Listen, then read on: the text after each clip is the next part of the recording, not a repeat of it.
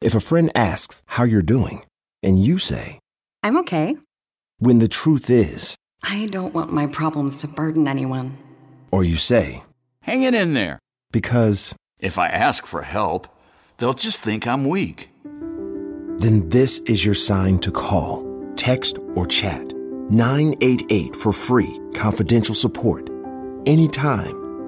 You don't have to hide how you feel.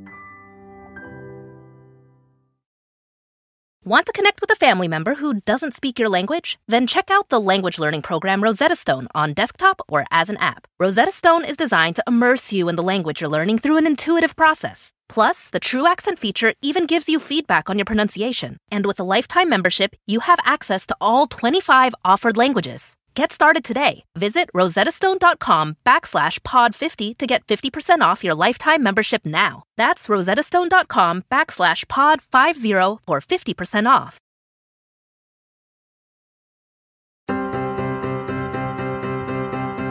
Hi, I'm LeVar Burton, and this is LeVar Burton Reads.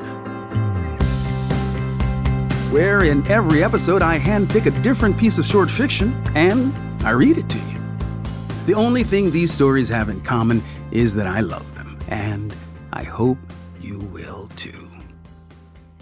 Well, y'all, here we are, season six, and they said it wouldn't last. We are really humming along. As always, I am really excited about the stories this season. There's a lot of humanity, I think, in the stories that we've selected this season, and more than anything, I just think we continue to get better at this podcast thing. I do hope you're enjoying.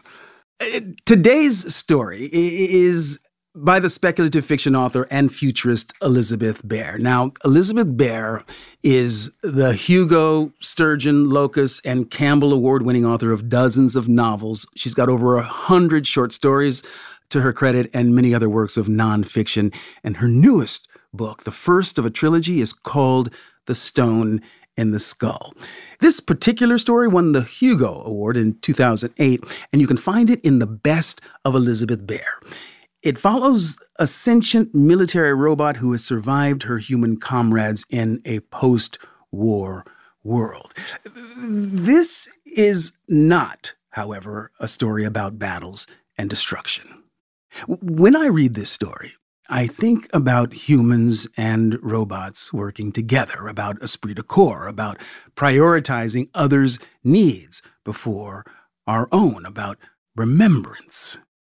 It's a gorgeously written story, and I hope you enjoy it. It, it is, I will say, full disclaimer, a bit melancholy, but then again, so are our times. I know a lot of us are in our feelings these days, and so this is a story that I think is appropriate to the moment. Please check out the written content advisory in the episode description if you are so inclined. And if you're ready, let's take a deep breath.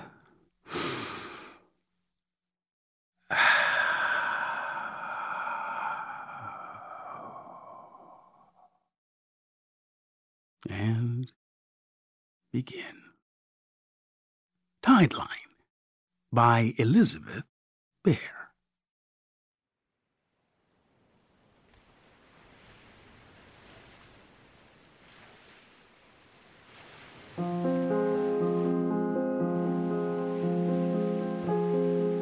Chalcedony wasn't built for crying.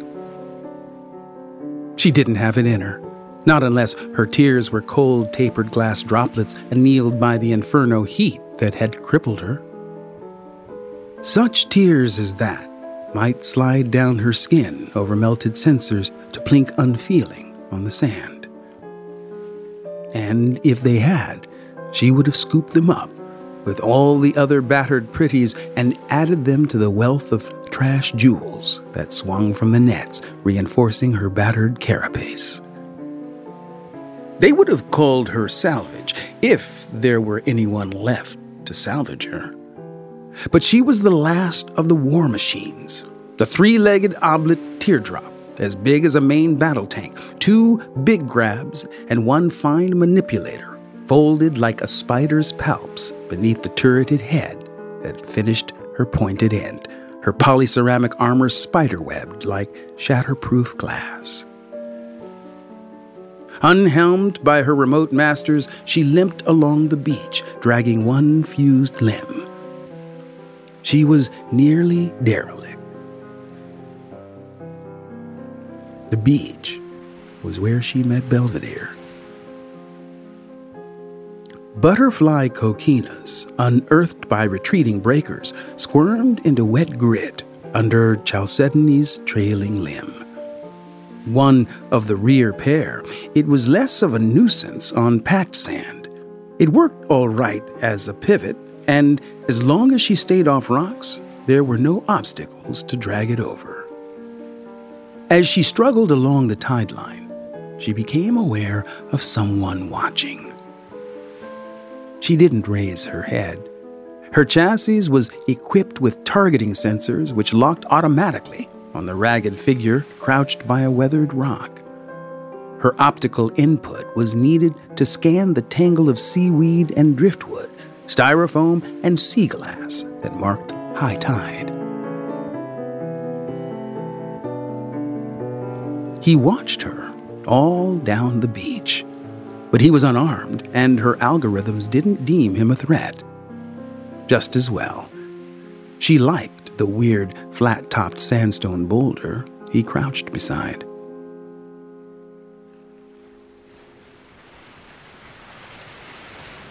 The next day, he watched again. It was a good day. She found a moonstone, some rock crystal, a bit of red orange pottery, and some sea glass worn opalescent by the tide. What you picking up? Shipwreck beads, Chalcedony answered. For days, he'd been creeping closer until he'd begun following behind her like the seagulls, scrabbling the coquinas harrowed up by her dragging foot into a patched mesh bag. Sustenance, she guessed, and indeed he pulled one of the tiny mollusks from the bag and produced a broken bladed folding knife from somewhere to prise it open with. Her sensors painted the knife pale colors, a weapon, but not a threat to her. Deft enough, he flicked, sucked, and tossed the shell away in under three seconds. But that couldn't be much more than a morsel of meat, a lot of work for very small return. He was bony as well as ragged and small for a human, perhaps young. She thought he'd ask, What shipwreck? and she would gesture vaguely over the bay where the city had been and say, There were many. But he surprised her. What you gonna do with them?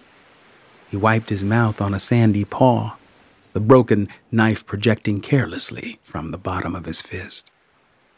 When I get enough, I'm going to make necklaces. She spotted something under a tangle of the algae called Deadman's Fingers, a glint of light, and began the laborious process of lowering herself to reach it, compensating by math for her malfunctioning gyroscopes. The presumed child watched avidly. Uh, he said.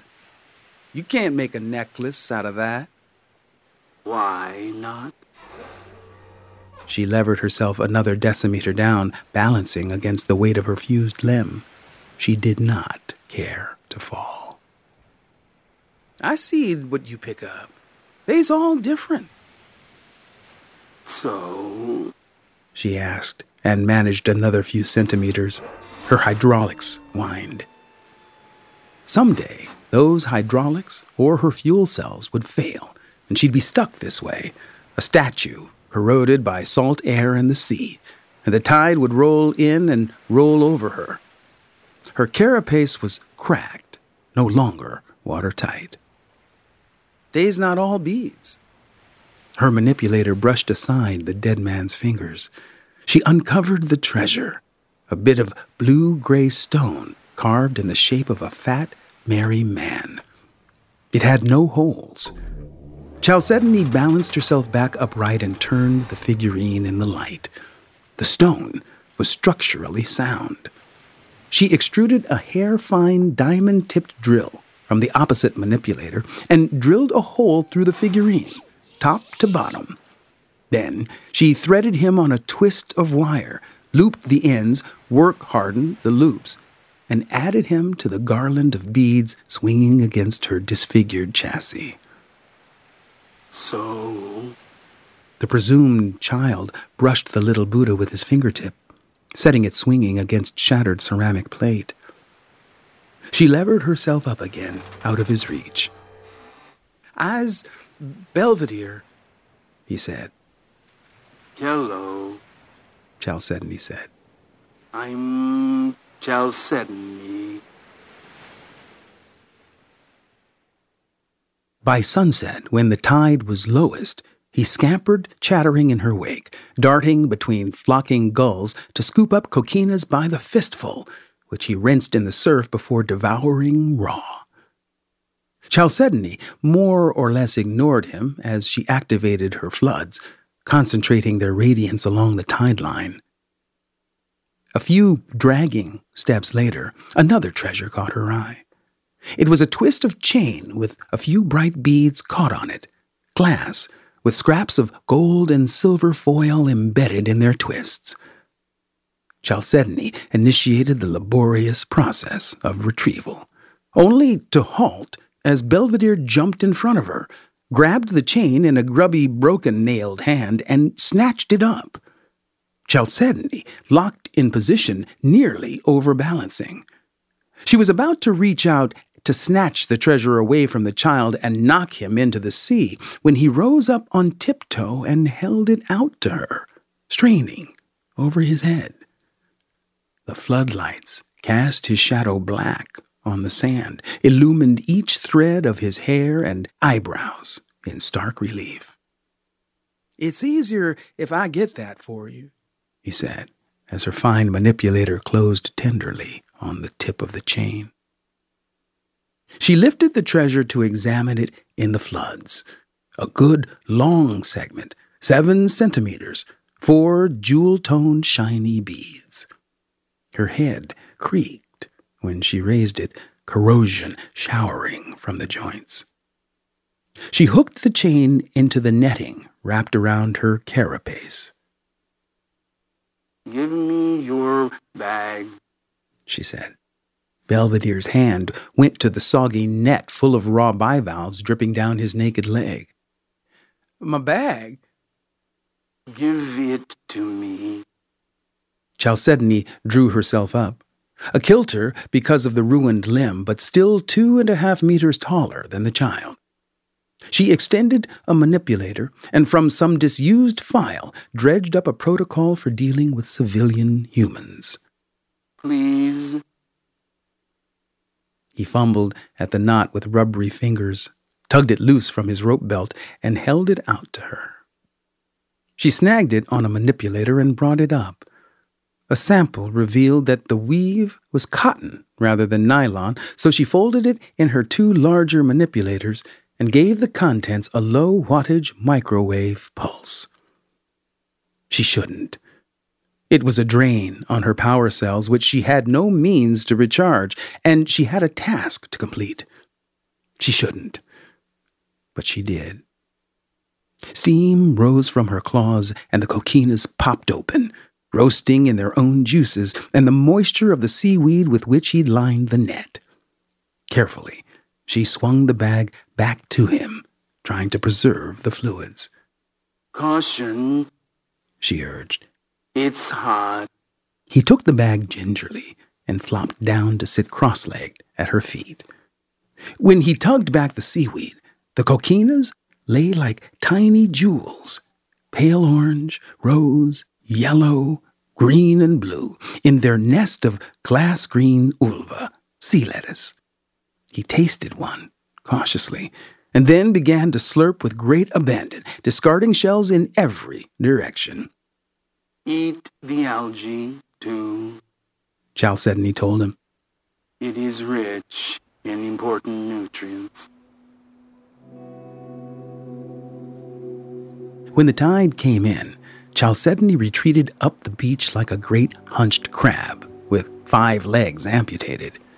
She was beetle backed under the moonlight, her treasures swinging and rustling on her netting, clicking one another like stones shivered in a palm. The child followed. You should sleep. Chalcedony said, as Belvedere settled beside her on the high, dry crescent of beach under towering mud cliffs where the waves wouldn't lap. He didn't answer, and her voice fuzzed and furred before clearing when she spoke again. You should climb up off the beach. The cliffs are unstable. It is not safe beneath them. Belvedere hunkered closer, lower lip protruding. You stay down here. I have armor, and I cannot climb. She thumped her fused leg on the sand, rocking her body forward and back on the two good legs to manage it. But your armor's broke. That doesn't matter. You must climb. She picked Belvedere up with both grabs and raised him over her head. He shrieked. At first, she feared she damaged him, but the cries resolved into laughter before she set him down on a slanted ledge that would bring him to the top of the cliff. She lit it with her floods. Climb, she said. And he climbed and returned in the morning.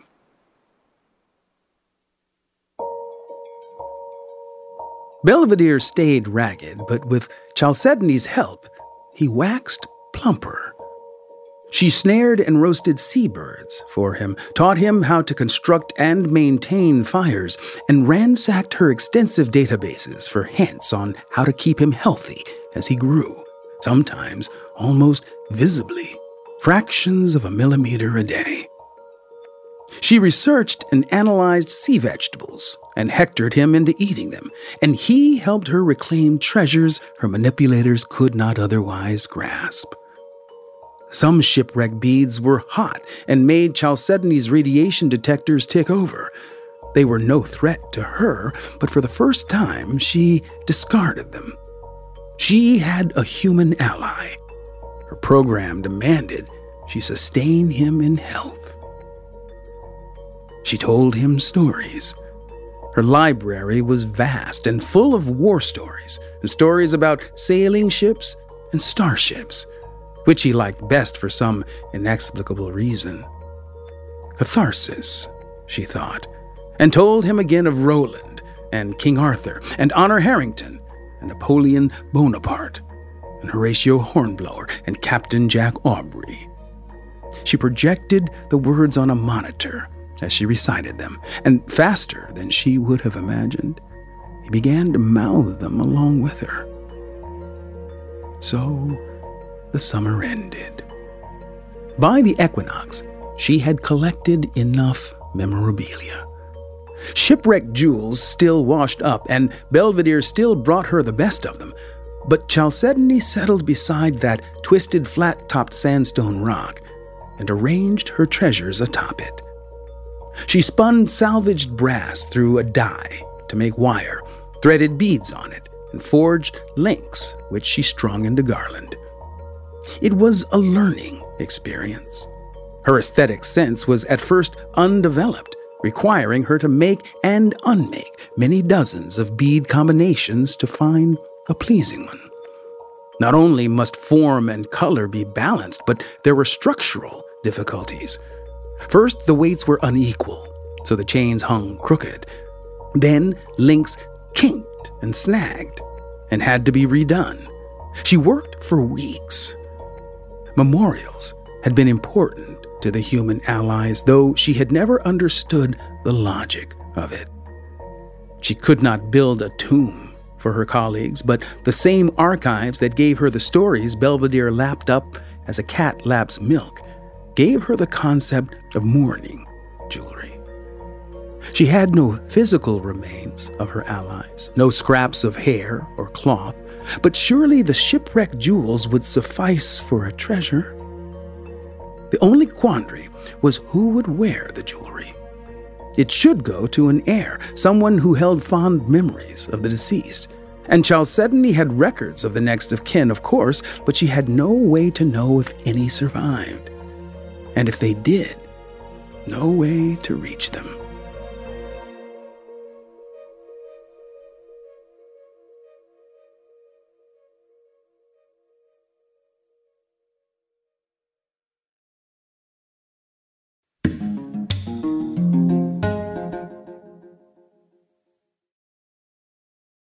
The next generation of influential Black voices can be found on NPR's new collection, Black Stories, Black Truths. Black Stories, Black Truths is a celebration of Blackness from NPR. Each of NPR's Black voices are as distinct, varied, and nuanced as the Black experience itself. And every episode is a living account of what it means to be Black today, told from a unique Black perspective. From Bobby Shmurda to The Wire. Michelle Obama.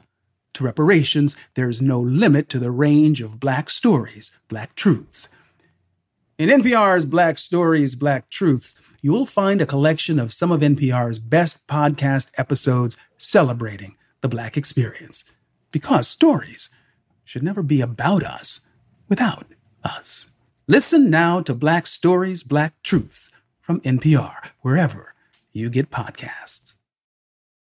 Want to connect with a family member who doesn't speak your language? Then check out the language learning program Rosetta Stone on desktop or as an app. Rosetta Stone is designed to immerse you in the language you're learning through an intuitive process. Plus, the True Accent feature even gives you feedback on your pronunciation. And with a lifetime membership, you have access to all 25 offered languages. Get started today. Visit rosettastone.com backslash pod50 to get 50% off your lifetime membership now. That's rosettastone.com backslash pod50 for 50% off. Hey everyone, it's Ted from Consumer Cellular, the guy in the orange sweater, and this is your wake up call. If you're paying too much for wireless service, you don't have to keep having that nightmare. Consumer Cellular has the same fast, reliable coverage as the leading carriers for less. And for a limited time, new customers receive their second month free when they sign up and use promo code MONTHFREE by May 31st. So why keep spending more than you have to? Seriously, wake up and call 1 888 freedom or visit consumercellular.com. Taxes, fees, and other third party charges will apply. See website for additional details. The living room is where you make life's most beautiful memories. But your sofa shouldn't be the one remembering them. The new life resistant, high performance furniture collection from Ashley is designed to withstand all the spills, slip ups, and muddy paws that come with the best parts of life. Ashley high performance sofas and recliners are soft, on trend, and easy to clean. Shop the high performance furniture in store or online at Ashley.com.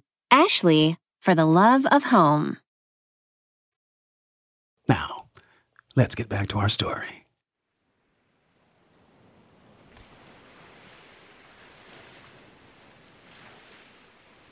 At first, Belvedere stayed close, trying to tempt her into excursions and explorations. Chalcedony remained resolute, however. Not only were her power cells dangerously low, but with the coming of winter, her ability to utilize solar power would be even more limited. And with winter, the storms would come, and she would no longer be able to evade the ocean. She was determined to complete this last task before she failed. Belvedere began to range without her, to snare his own birds and bring them back to the driftwood fire for roasting. This was positive. He needed to be able to maintain himself. At night, however, he returned to sit beside her, to clamber onto the flat topped rock, to sort beads and hear her stories. The same thread she worked over and over with her grabs and fine manipulators, the duty of the living to remember the fallen with honor, was played out in the war stories she still told him, though now she'd finished with fiction and history and related him her own experiences.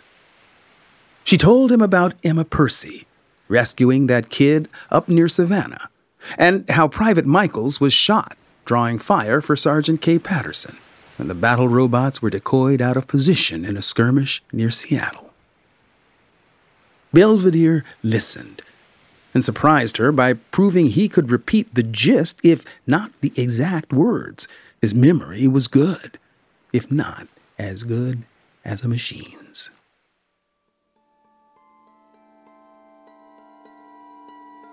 One day, when he had gone far out of sight down the beach, Chalcedony heard Belvedere screaming.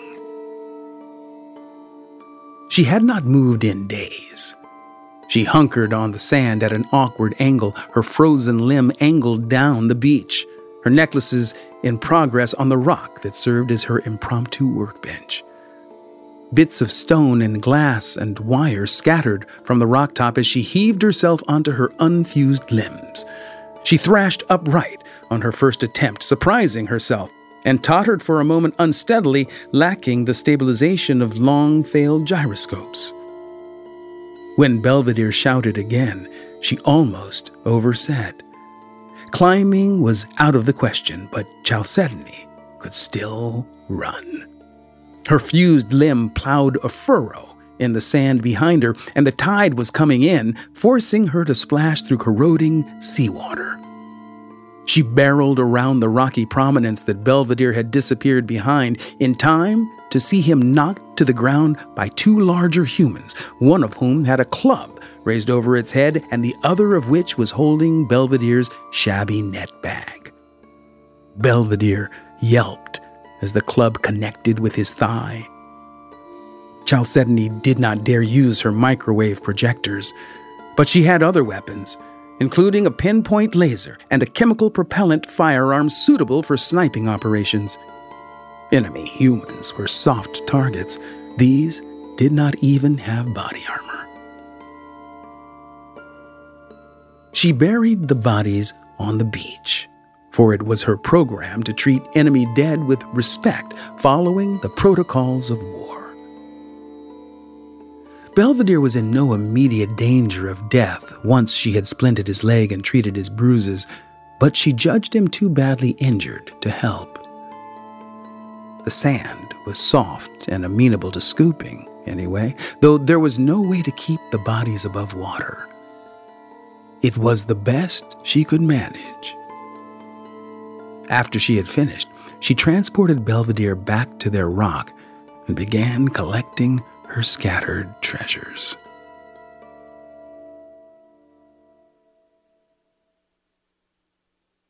The leg was sprained and bruised, not broken, and some perversity connected to the injury made him even more restlessly inclined to push his boundaries once he partially recovered. He was on his feet within a week, leaning on crutches and dragging a leg as stiff as Chalcedony's. As soon as the splint came off, he started ranging even further afield. His new limp barely slowed him, and he stayed out nights. He was still growing, shooting up, almost as tall as a Marine now, and ever more capable of taking care of himself. The incident with the raiders had taught him caution. Meanwhile, Chalcedony elaborated her funeral necklaces. She must make each one worthy of a fallen comrade, and she was slowed now by her inability to work through the nights.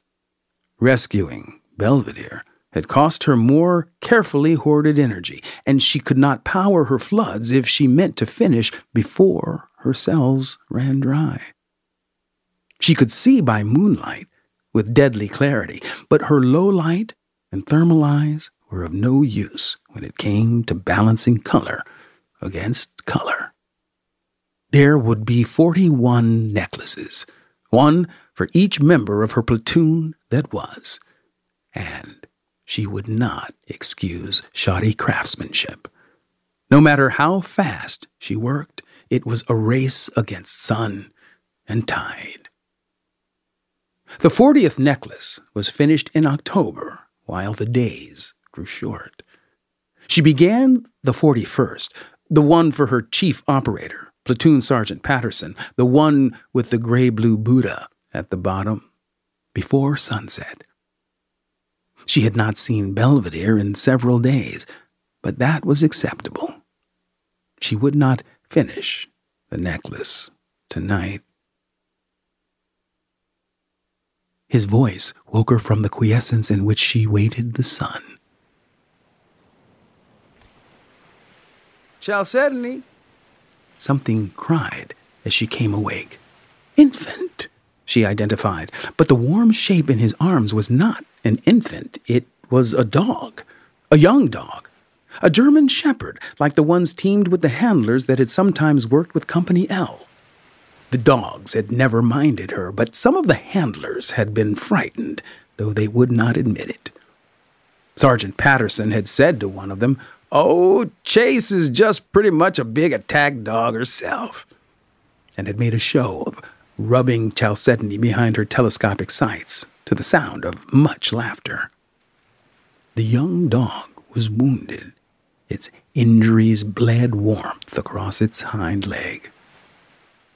Hello, Belvedere, Chalcedony said. Found a puppy. He kicked his ragged blanket flat so he could lay the dog down. Are you going to eat it? Chalcedony, he snapped and covered the animal protectively with his arms. It's hurt. She contemplated. You wish me to tend to it? He nodded, and she considered. She would need her lights, energy, irreplaceable stores, antibiotics and coagulants and surgical supplies, and the animal might die anyway. But dogs were valuable. She knew the handlers held them in great esteem, even greater than Sergeant Patterson's esteem for Chalcedony. And in her library, she had files on veterinary medicine. She flipped on her floods and accessed the files. She finished before morning and before her cells ran dry, just barely. When the sun was up and the young dog was breathing comfortably, the gash along its haunch sewn closed and its bloodstream saturated with antibiotics, she turned back to the last necklace. She would have to work quickly, and Sergeant Patterson's necklace contained the most fragile and beautiful beads, the ones Chalcedony had been most concerned with breaking and so had saved for last, when she would be most experienced. Her motions grew slower as the day wore on, more laborious. The sun could not feed her enough to replace the expenditures of the night before, but bead linked into bead, and the necklace grew bits of pewter, of pottery, of glass, and mother of pearl, and the Chalcedony Buddha, because Sergeant Patterson had been Chalcedony's operator. When the sun approached its zenith, Chalcedony worked faster, benefiting from a burst of energy. The young dog slept on in her shade, having wolfed the scraps of bird Belvedere gave it. But Belvedere climbed the rock and crouched beside her pile of finished necklaces. Who's this for? he asked, touching the slack length draped across her manipulator. K. Patterson. Chalcedony answered, adding a greenish brown pottery bead modeled like a combat uniform. Sir Kay, Belvedere said. His voice was changing, and sometimes it abandoned him completely in the middle of words, but he got that phrase out entire. She was King Arthur's horsemaster and his adopted brother, and she kept his combat robots in the stable. They were different, Kays. She reminded. You will have to leave soon. She looped another bead onto the chain, closed the link, and work hardened the metal with her fine manipulator. You can't leave the beach. You can't climb. Idly, he picked up a necklace, Rodale's, and stretched it between his hands so the beads caught the light. The links clinked softly. Belvedere sat with her as the sun descended and her motions slowed. She worked almost entirely on solar power now. With night, she would become quiescent again. When the storms came, the waves would roll over her, and then even the sun would not awaken her again. You must go, she said, as her grabs stilled on the almost finished chain. And then she lied and said, I do not want you here. Who's this'n for? he asked. Down on the beach, the young dog lifted its head and whined. Garner, she answered. And then she told him about Garner, and Antony, and Javez, and Rodriguez, and Patterson, and White, and Wozinha, until it was dark enough that her voice and her vision failed. In the morning, he put Patterson's completed chain into Chalcedony's grabs. He must have worked on it by firelight through the darkness. Couldn't harden the links, he said as he smoothed them over her claws. Silently, she did that, one by one. The young dog was on its feet, limping, nosing around the base of the rock and barking at the waves, the birds, a scuttling crab. When Chalcedony had finished, she reached out and draped the necklace around Belvedere's shoulders while he held very still. Soft fur downed his cheeks. The male Marines had always scraped theirs smooth, and the women didn't grow facial hair. You, you said that was for Sir Kay.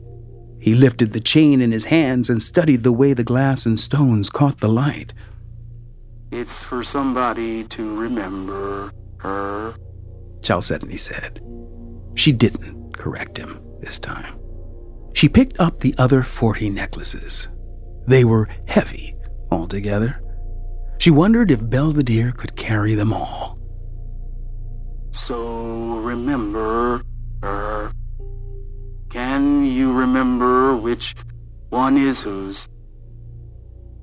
One at a time, he named them, and one at a time, she handed them to him. Rogers and Rodale and Van Metier and Percy. He spread a second blanket out, and where had he gotten a second blanket?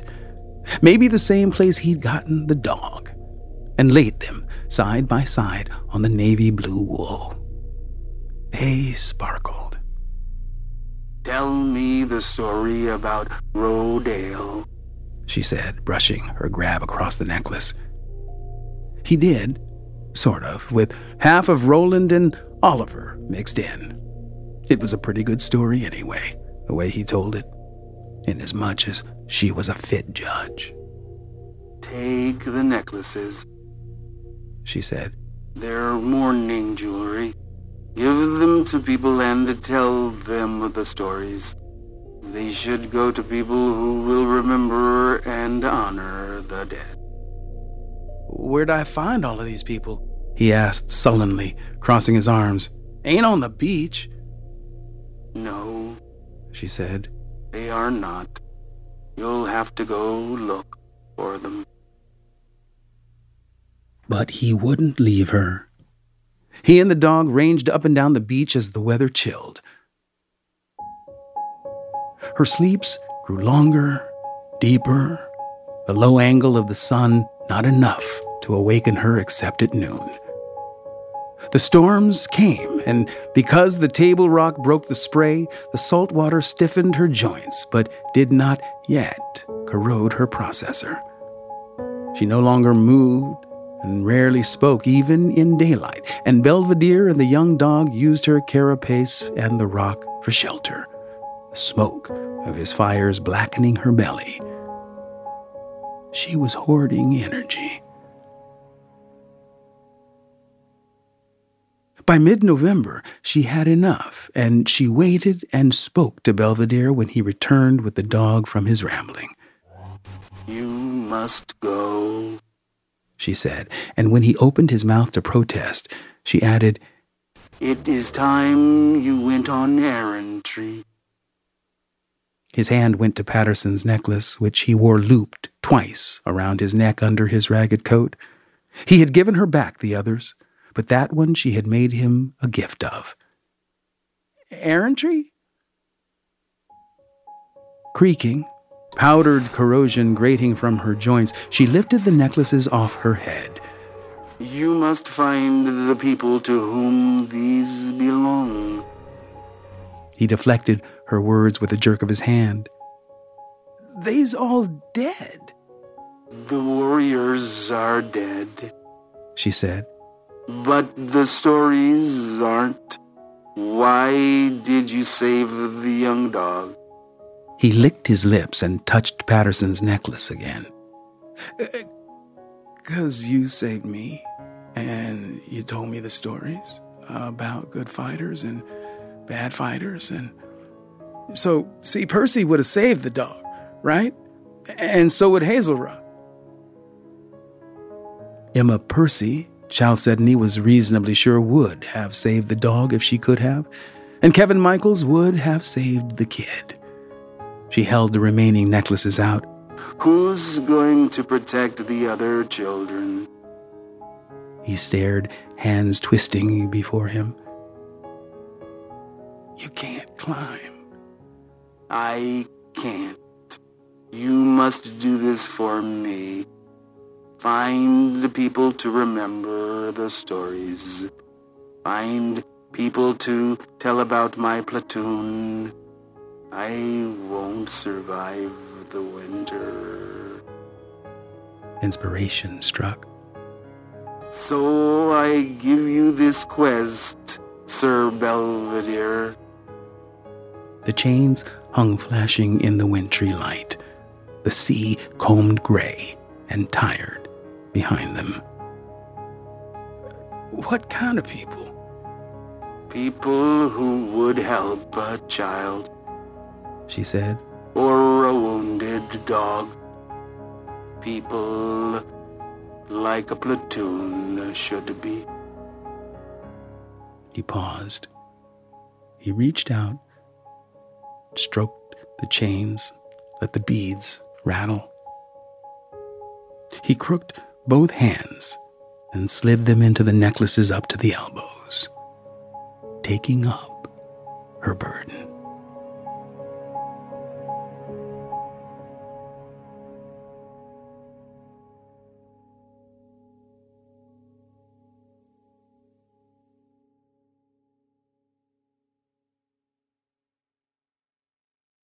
You know the relationship between Chalcedony and, and, and Belvedere it kind of reminded me a, a, a, little of a Data and Geordi uh, dynamic because, um, you know, here is this, um, you know, this automated entity, right? This automated personality that um, was made specifically for a, a, a purpose, the purpose of war. And in the absence of war, you know, what is the purpose of someone or something that's designed only as a weapon, right? Um, and and so we are on a journey with Chalcedony uh, of discovering exactly what she is. She is at the beginning a chronicler of uh, uh of the memories of those that those humans that she served with, but then we we come to through her relationship with Belvedere we come to really get her humanity, right? Or w- whatever you want to call that part of her and us that is compassionate and open to the care and feeding, literally the care and feeding of others. And and I and for me that was really part of the essence of the Data Geordi relationship that um, that they both expressed in their own way toward one another a genuine interest and caring about the well being of the other. Um, and that they were able to do that um, quite naturally across species always gave me hope. I know that AI is coming, and I know that we will struggle with it as it becomes an increasingly more prevalent part of our lives. I like to believe that it will be a peaceful uh, transition. But with human beings, you never know. We did this amazing ritual when my mom passed. Um, she died, you know, at home, and and we brought people in to help us prepare her in the home. So she never left, right? Um, we, you know, bathed her, anointed her with oils, and and dressed her, um, and then and then wrapped her in a in a shroud, and again with the anointing of oils, head and feet and hands, and um, and wrapped her in white cloth and created an, an, amazing shroud. And the entire family, from the youngest to the oldest, we all took part in decorating the cardboard box that we put her in. And, you know, we painted messages and butterflies and we pasted pictures of ourselves on it. And it, the whole art project became a love poem to my mom. And we did ceremony there at the house. And it's so important to have rituals that allow us to mourn, to experience the depth that these rituals, these passages, are designed to give us. The inevitability of our own passing, the connections that we have with each other, those of us who are still living, right? And, and these rituals, the, the idea that we can, through ritual and ceremony, enliven um, those connections over generations, right? That bind us together. This story did a, a really good job of representing how that um, that observance can really lift us up, can really be important.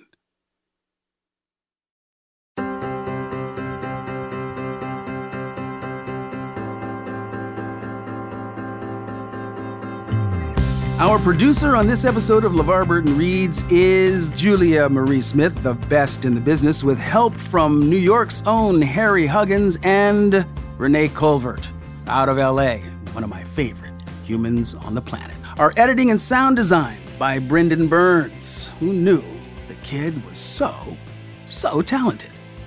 And thanks to Elizabeth Bear for allowing me to read her story today. You can find it in her collection, The Best of Elizabeth Bear. And for more of her writing, look for her epic space opera entitled Ancestral Night, and the first in a new trilogy entitled The Stone in the Skull. And here's an idea if you like listening to the show, recommend an episode to a friend who you think might enjoy it. And as always, you are welcome to leave a rating or a review on Apple Podcasts. And why not include a story suggestion for us? We read them, we use them, we love them. We'll be back next week with another hand picked story. But if you don't want to wait that long, you don't have to. You can get next week's episode plus exclusive bonus interviews on Stitcher Premium. Each story goes up one week early and ad-free, so go to stitcherpremium.com slash LeVar, or if you're listening in Stitcher, just tap the menu button in your app and select Premium for one month free. LeVar Burton Reads is a production of Stitcher and LeVar Burton Media. Our supervising producer is Josephine Martirana. Our executive producers are Chris C.B. Bannon and yours truly, LeVar Burton. I am LeVar Burton, and you can find me on Twitter at LeVar Burton and check out my latest series called This Is My Story on my Twitter feed and on YouTube. I'll see you next time, but you don't have to take my word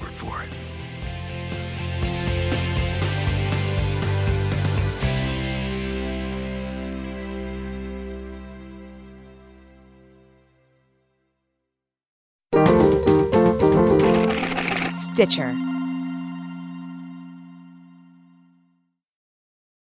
The living room is where you make life's most beautiful memories. But your sofa shouldn't be the one remembering them. The new life resistant, high performance furniture collection from Ashley is designed to withstand all the spills, slip ups, and muddy paws that come with the best parts of life. Ashley high performance sofas and recliners are soft, on trend, and easy to clean. Shop the high performance furniture in store or online at Ashley.com. Ashley, for the love of home. You can live out your MasterChef dreams when you find a professional on Angie to tackle your dream kitchen remodel Connect with skilled professionals to get all your home projects done well. Visit Angie.com. You can do this when you Angie that.